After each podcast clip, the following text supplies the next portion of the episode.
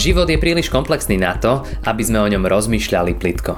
Veríme, že aj táto prednáška vám pomôže premyšľať hĺbšie a nájsť odpovede na vaše životné otázky. Pane, Ty vidíš,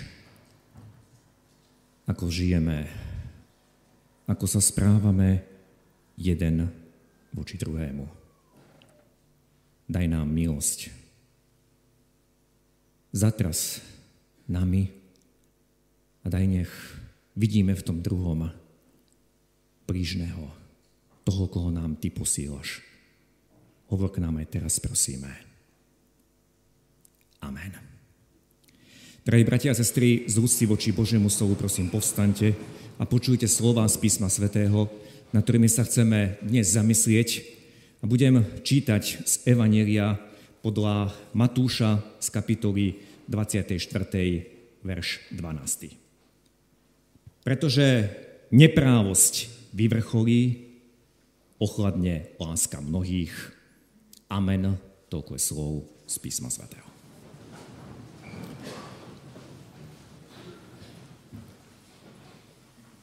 Drahí bratia a sestry, vždy, keď sa povie 11. september, a to je dnešný dátum, moje mysli sa vybaví obraz spred 21 rokov dve vysoké horiace veže Svetového obchodného centra v New Yorku. Takmer všetky televízie vtedy prepli svoje informačné kanály a v priamom prenose mohol ktokoľvek sledovať, čo sa deje na jednom mieste na tejto zemeguli. Vieme, že odtedy sa mnoho toho zmenilo. Všade zavládol strach najmä strach z terorizmu. A nasledovala invázia do Iraku, vojna v Iraku a dnes viac ako po 20 rokoch je svet rozdelený aj v otázke, kto všetko za tým stál. Viete, existuje mnoho zástancov, ktorí hovoria, že to bol veľmi šikovný a premyslený spôsob, ako získať kompetencie k vojne, ako presvedčiť vplyvných ľudí a najmä masy ľudí k tomu, aby sme násilím vtrhli do niektorej krajiny, koho my označíme za vinníka. A preto dnes sa tiež pýtame, kde je pravda? Koľko nevinných ľudí zomrelo v Iraku? Koľko nevinných ľudí zomrelo už v terajšom konflikte na Ukrajine? Pre niekoľkými eh, dňami som v televízii zachytil krátku reportáž o bitke pri Slavkove. A zaujalo ma, Zaujalo ma, zaujalo ma to preto, lebo viackrát som cestou do Brna prechádzal tým územím a je to tam aj pekne označené, to veľké pole alebo množstvo územia, kde sa tá bitka konala. A tá reportáž nebola ani zameraná na to, ako tá bitka prebiehala. Stretli sa tam vojska troch cisárov. Napoleon, ktorý tú bitku vyhral, potom ruský cisár Alexander a nemecko-rímsky cisár František I.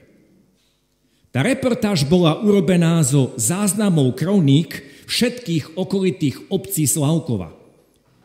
Aký to malo dopad na život tamojších obyvateľov. Viete, niekoľko mesiacov pred tou bitkou začali sa tie vojska zhromažďovať a kam prišli vojaci, tam rabovali, lebo potrebovali niečo jesť a potrebovali niekde aj nocovať.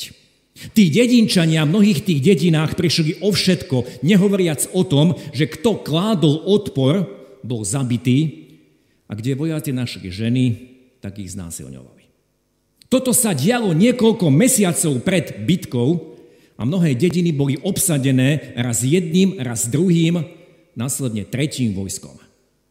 Niekoľkokrát tie dediny boli doslova vyrabované. A keď som to všetko počúval a videl, naplnil ma taký zvláštny zármutok. Chudáci tí obyvateľia boli v nesprávny čas na nesprávnom mieste. Bratia a sestry, koľko takýchto príbehov bolo v celých dejinách. Veď celé dejiny ľudstva sú posiaté vojnami. A hoci vždy sa vyhodnocuje počet padlých vojakov, koľko utrpenia bolo napáchané na tých, ktorí sa v ten čas nachádzali práve tam, kde sa tie bitky konali. Odpoved na tieto otázky dostaneme asi až vo väčšnosti. Viete, niekedy sa nám zdá, že mne bolo ublížené, aká krivda, aká nespravodlivosť sa stala mne, alebo aká sa deje v tejto našej krajine, našom štáte. Aké nízke dôchodky majú mnohí dôchodci a pritom ceny všade narastajú. Vieme sa sťažovať, vieme hovoriť o tom, čo nás trápi, aké krivdy sa nám dejú. Áno, tu na tejto zemi je toľko nespravodlivosti. No ak som sa porovnal s tými, ktorí začiatkom 19. storočia žili v okolí Slavkova, uvedomil som si, že v porovnaní s tými dedinčanmi mne sa v podstate žiadna krivda nedeje. Áno, tu na tejto zemi je toľko nespravodlivosti a preto zacitujem jeden z obľúbených textov písma z 2. listu Petra z 3. kapitoly. Podľa jeho zaslúbenia, toho Božieho zaslúbenia, očakávame nové nebesá a novú zem, v ktorých spravodlivosť prebýva. Na tejto zemi, bratia a sestry, neexistuje kráľovstvo a ríša, kde by bola spravodlivosť. My ľudia to nedokážeme a čím viac Boha odmietame, tým viac si ubližujeme. Ale očakávame nové nebesa a novú zem. Tam bude prebývať spravodlivosť. Áno, my sa o spravodlivosť na tejto zemi máme snažiť, ale nebudeme sklamaní, keď ju okolo seba nevidíme, respektíve nebudeme vidieť. A preto pán Ježiš hovoril o inom kráľovstve, respektíve o inom type kráľovstva, ktoré priniesol na tento svet. A pred Pilátom povedal, moje kráľovstvo nie je z tohto sveta. Téma dnešnej nedele je môj blížny a táto téma úzko súvisí s tým, čo som doteraz povedal. Pretože vždy niekoho máme pri sebe, a kto je tu blízko mňa, to je môj blížny. Z dnešného evanielia sme počuli jedno z najznámejších podobenstiev pána Ježiša. A počuli sme, čo bolo aj príčinou tohto podobenstva, prečo ho pán Ježiš povedal. Vzniklo ako odpoveď na otázku jedného zákonníka tej doby, kto je môj blížny. A viete, doba, do ktorej sa narodil pán Ježiš, a často si to pripomíname, tá doba vôbec nebola jednoduchá. O spravodlivosti sa ani len nedalo hovoriť. Všade dokazovali svoju moc Rímania.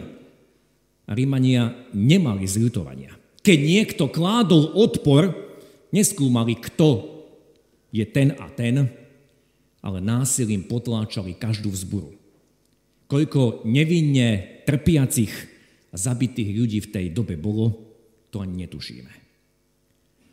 Napríklad úvod 13. kapitoly Evangelia Lukáša nám hovorí o jednom masakri, ktorý sa udial v tej dobe, keď si Pilát nepreveril správy, ktoré dostal a dal príkaz na likvidáciu skupiny pútnikov z Galilei. K Pilátovi sa dostala správa, že tí pútnici sú pravdepodobne zéloti, teda zbúrenci, ktorí chystajú vzbúru v Jeruzaleme. Ale pritom to boli obyčajní pútnici, ktorí prišli aby v Jeruzaleme obetovali. Pilát si to neoveril, pre istotu dal príkaz, všetkých zlikvidujte. A za Ježišom prišli s otázkou mnohí a povedali, pane, čo si o tomto myslíš? Na ktorú stranu sa pridaš? Ale pán Ježiš sa nedal vtiahnuť do politiky a na prekvapenie povedal, ak nebudete činiť pokánie, všetci podobne zahyniete. Vráťme sa však k tomu nášmu podobenstvu, Nebolo jednoduché dať odpoveď na otázku, kto je mi blížny. Lebo určitým spôsobom aj to bola politická otázka. Boli tam rímskí vojaci, aj tí sú moji blížni. Rímskych vojakov Židia denne stretávali. Potom tam boli pohania z iných národov, ktorí prišli, aby boli tam a obchodovali alebo niečo iné spravovali. Aj to sú naši blížni. A vieme, že pán Ježiš odpovedal tým príbehom, podobenstvom a ja z tohto príbehu dnes nezoberiem žiadnu z postav, ktoré zvykneme rozoberať, či je to kňaz, levíta, alebo ten pocestný Samaritán, alebo ten chudák zranený. A predsa dnes z tohto príbehu vyberiem jednu skupinu, ktorej sa možno nikto nevidí. A túto kázeň som nazval trochu podpíchačným názvom Nestaň sa lotrom. Viete, prvá veta z tohto podobenstva hovorí, išiel jeden človek z Jeruzalema dolu do Jericha a padol lotrom do rúk. Tí ho ozbíjali, doráňali, zanechali polomrtvého a odišli. Pýtame sa, kto boli títo lotri? A musíme povedať, že nevieme a ťažko sa k tomu dopátrať. Ale predpokladajme, a je to dosť pravdepodobné, že to boli občania tej krajiny, boli to príslušníci takisto toho istého národa, národa Izrael, teda neboli to nejakí cudzinci. A otázka znie, ako sa z tých obyčajných obyvateľov krajiny, a povedz, poďme do minulosti, z tých nevinných detí, ako z týchto nevinných detí mohli vyrázať ľudia, ktorí sa neštítili ubližovať iným. Čo sa stalo? Že z niekoho sa stal napokon lotor. Čo ho k tomu viedlo? Áno, ak predpokladáme, že tí lotri boli tiež židmi, museli mať minimálne známosť o Tóre, o Božom zákone.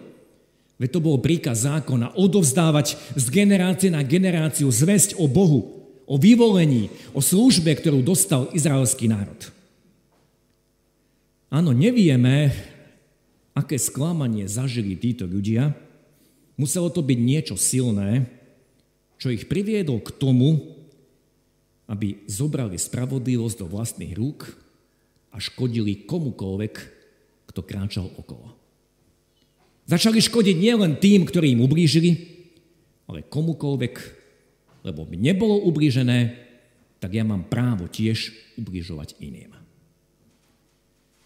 Bratia a sestry, lotrom sa človek nerodí.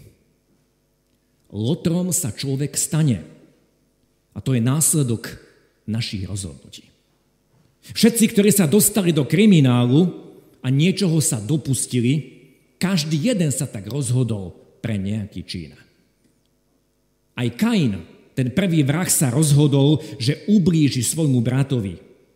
To nebola nejaká náhoda, Náhodou som mu ublížil a tak som mu ublížil, že som ho zabil. Bolo to Kainovo rozhodnutie. Možno niekto bude namietať, toto sú prisilné slova a povie, je veľký rozdiel nepomôcť človeku alebo obísť človeka, ako to urobil kňaz, levíta a je veľký rozdiel ublížiť človeku. Áno, v našich očiach to je rozdiel. Ale bratia a sestry, ak si každú z tých postav z podobenstva priblížime, urobíme sumár, otázka znie, naplnil Božiu vôľu kňaz? Nie, nenaplnil, lebo obišiel zraneného. Naplnil Božiu vôľu Levita? Nie, nenaplnil. Iba ten pocestný Samaritán naplnil to, čo bola Božia vôľa. A v konečnom dôsledku aj kňaz, aj Levita sú v jednej skupine s tými ostatnými lotrami, ktorí ublížili. Viete, slova, ktoré som čítal v úvode, sú to slova pána Ježiša, pretože neprávosť vyvrcholí, ochladne láska mnohých. Tieto slova zvykneme zaraďovať medzi Ježišove znamenia o konci. To, čo sa bude diať. Áno, neprávosť a nemorálnosť bude gradovať. A my sme toho už svetkami. Keď som pred týždňom hovoril o tom, ako za posledné 20. storočie narastlo a bol to skok v náraste informácií, vedomostí, vedy a techniky, veda postupuje odtedy milovými krokmi, ak to porovnáme s tými minulými storočiami. Tak to isté môžeme hovoriť aj o postupe neprávosti alebo nemorálnosti. Viete, a mohli by sme hovoriť dlho o tom, ako sa posúvajú hranice v oblasti sexuality, ako sa posúvajú hranice v oblasti čestnosti, úcty k autoritám, poslušnosti a podobne. A to, čo napísal apoštol Pavol v druhom liste Timoteovi, ako by bolo opisom dnešnej doby. Pavol hovorí, ty vec, a píše to Timoteovi, že v posledných dňoch nastanú ťažké časy. Ľudia budú totiž sebeckí, milovníci peňazí, chvastaví, spupní, rúhaví, rodičom neposlušní, nevďační, bezbožní. Neláskaví, nezmierliví, ohovárační, nezdržanliví, divokí, bez lásky k dobru, zradcovia, nerozvážni, nadutí, milovníci skôr rozkoší ako Boha. Budú sa tváriť pobožne, alebo v iný preklad budú mať masku pobožnosti, ale silu pobožnosti budú popierať. Bratia a sestry, pre toto všetko, čo sa deje a bude diať, a my to budeme vidieť, že to narastá, pre toto všetko povedal pán Ježiš, že ochladne láska. Viete, tam v tom gréckom texte je láska, a v gréckom texte tá láska je nazvaná agapé. Iný preklad hovorí, v mnohých vychladne láska. Vychladne tá láska agape. To znamená, tá láska tam predtým bola. A to slovo nám hovorí o tom, že je to niečo, čo hovorí o nás. My sme tí, ktorí sme prijali lásku agape. My sme tí, ktorí sme prijali Božiu milosť. Svet túto lásku nepozná. Kto odmieta Boha, nevie o tejto láske, neprijal ju, nezažil ju. A preto sa musíme zastaviť lebo toto slovo hovorí o nás. Že ochladne láska veriacich. Láska mnohých, lebo neveriaci túto lásku nemajú. A preto sa musíme pýtať, ako ja už teraz reagujem na to, čo vidím okolo seba. Ako budeme reagovať, keď, nás, keď prídeme k tomu, že budú tu odstávky plynu, odstávky elektrické energie? Ako budeme reagovať, keď zrazu budú chýbať nejaké potraviny? A keď prídeme do obchodu a zrazu to a to nebude, na čo sme zvyknutí? Ako budeme reagovať, keď nastane doba, že niečo bude na prídel? A viete, ktorí ste starší, že také niečo tu už bolo niekedy v minulosti. Teda nič nové pod slnkom. A v tom systéme na prídel sa to bude zdať spravodlivé, ale nikdy tam nebude spravodlivosť. Viete, bratia a sestry, nikto nevie, čo nás všetko čaká a prosím, nehnevajte sa, že nekážem niečo lahodné, niečo, čo sa dobre počúva, ale prinášam aj takéto ťažké témy. Lebo Biblia o tom jasne hovorí. Ježiš to predpovedal, čo sa bude diať pred jeho druhým príchodom. Ježiš povedal, že tento svet čaká chaos, narastanie násilia, neprávosti a nemorálnosti. Ale tá dobrá správa Evangelium znie, náš pán nám slúbil, že bude s nami po všetky dni. My sa preto nemusíme báť. Nemusíme sa uzavrieť niekam. Nemusíme sa báť, pretože on povedal, na svete máte súženie. Ale dúfajte, ja som premohol svet. To, čo som chcel dnes učiniť, bolo napomenúť a povzbudiť. Možno si zažil alebo ešte zažiješ nejaké veľké sklamanie, jedno, druhé či tretie. Možno dostaneš niekoľko nepríjemných a veľmi ťažkých rán. Možno sa ti bude zdať, že celý svet sa otočil proti tebe. Môže sa ti prihodiť čokoľvek. Prosím ťa, nestaň sa lotrom. Neber spravodlivosť do vlastných rúk. Nestaň sa lotrom, lebo lotry z toho podobenstva skončili v tej istej kategórii ako kňaz i levita. Iba jeden v tom podobenstve bol označený ako ten, čo zaujal správny postoj. Iba jeden naplnil Božiu vôľu. Iba jeden preukázal milosrdenstvo. Aj keď mal svoje povinnosti, mal svoju rodinu, aj keď mal možno naponáhlo a niečo chcel vybaviť, zariadiť. Aj keď riskoval, že aj jeho prepadnú tí istí lotri. Iba jeden preukázal milosrdenstvo. A otázka znie, na ktorej strane stojím dnes a na ktorej strane budem stať aj zajtra. Komu sa budem podobať? Budem aj ja označený mojim pánom. Tento preukázal milosrdenstvo. Nestaňme sa, bratia a sestry, lotrami, tými, ktorí budú vykoristovať alebo ktorí, sa, ktorí budú ubližovať tým druhým. Náš pán nám ukázal ten dokonalý príklad. On slúžil až do konca. On sa z kríža modlil za svojich nepriateľov. Tam z kríža nebolo počuť nadávky, ale tam z kríža bolo počuť Otče, odpusť im. Nech je toto naše volanie. Nech čokoľvek budú vidieť naše oči. Nech sa nám čokoľvek bude diať. Nestaňme sa lotrami, ale buďme tými, ktorí budeme preukazovať milosedenstvo. Ktorí nebudeme hľadiť iba na to, čo je mne dobré, ale buďme tými, ktorí slúžia. Lebo tak slúžil náš pán. On nám ukázal ten dokonalý príklad. Amen. Skloňme sa k modlitbe.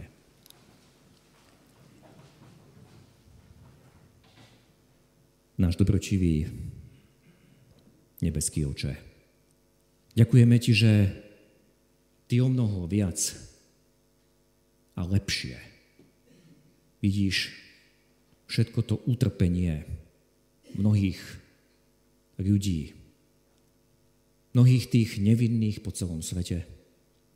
Ty vidíš, čo sa udialo pred 21 rokmi. Ty vidíš, koľko nevinných ľudí zomrelo aj pri tej bitke pri Slavkové.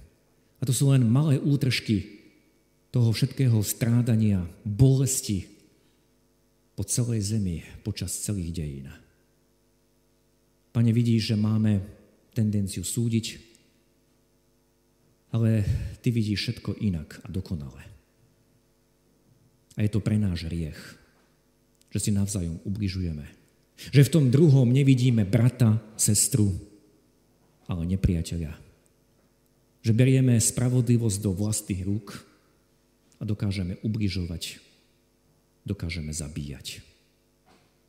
Pane, ďakujeme Ti, že si do tohto zúfalého sveta ty zostúpil. Neodťahol si sa od neho, nezavrhol si nás, ale vo svojej láske si prišiel. Zostúpil si medzi nás. A prišiel si medzi tých, ktorí na teba útočili, ktorí ťa chceli chytať za slovo, ako sme to počuli v dnešnom podobenstve. Ktorí ťa napokon odsúdili a pribili na kríž. Ďakujeme ti, Pane, že ty si sa stal tým milosrdným Samaritánom. Ty si zaplatil za nás. Ty si učinil všetko k nášmu spaseniu. Ďakujeme ti za to. A ukázal si nám ten dokonalý príklad. Aj keď sa nám bude diať krivda, aj keď nám možno niekto ublíži. Aby sme nie vzali spravodlivosť do vlastných rúk a stali sa lotrami, ale aby sme volali ako ty, Otče, odpusť im. Pane, ty si to predpovedal, že neprávosť bude narastať. Daj nám tú milosť, aby sme nemuseli opustiť Tvoju lásku. Aby sme sa nevzdali tej lásky agape. Aby táto láska, ktorú si vložil do nás, ktorú sme prijali, aby v nás neohľadla. Daj nám tú milosť. Ty vidíš, čo nás čaká v najbližšom období. Ty vidíš, aké ťažké skúšky čakajú tento svet. Ale ďakujeme, že si nám slúbil, že budeš s nami. Ďaká za toto nádherné evanelium, za povzbudenie a posilnenie. Budeš s nami ty, ktorý si premohol svet. Ty nás prevedieš cez každú situáciu. Iba v tvojom mene. A nasledujúc teba môžeme vyťaziť. Pane, daj nech obstojíme. Daj nech aj nad nami môžeš vyznať preukázal milosrdenstvo. Daj nám túto milosť, prosíme. Amen. Ďakujeme, že ste si túto prednášku vypočuli do konca. Modlíme sa, aby ste boli inšpirovaní a povzbudení. Ak máte nejaké otázky, napíšte nám správu na Facebooku, Instagrame alebo hoci aj e-mail. Projekt Chcem viac už viac ako 10 rokov podporujú ľudia z celého Slovenska. Pridajte sa k ním. Aj vďaka vašim darom a modlitbám môžeme prinášať každý týždeň dobrú správu, povzbudenie a inšpiráciu tisíckam ľudí nielen na Slovensku. Ďakujeme.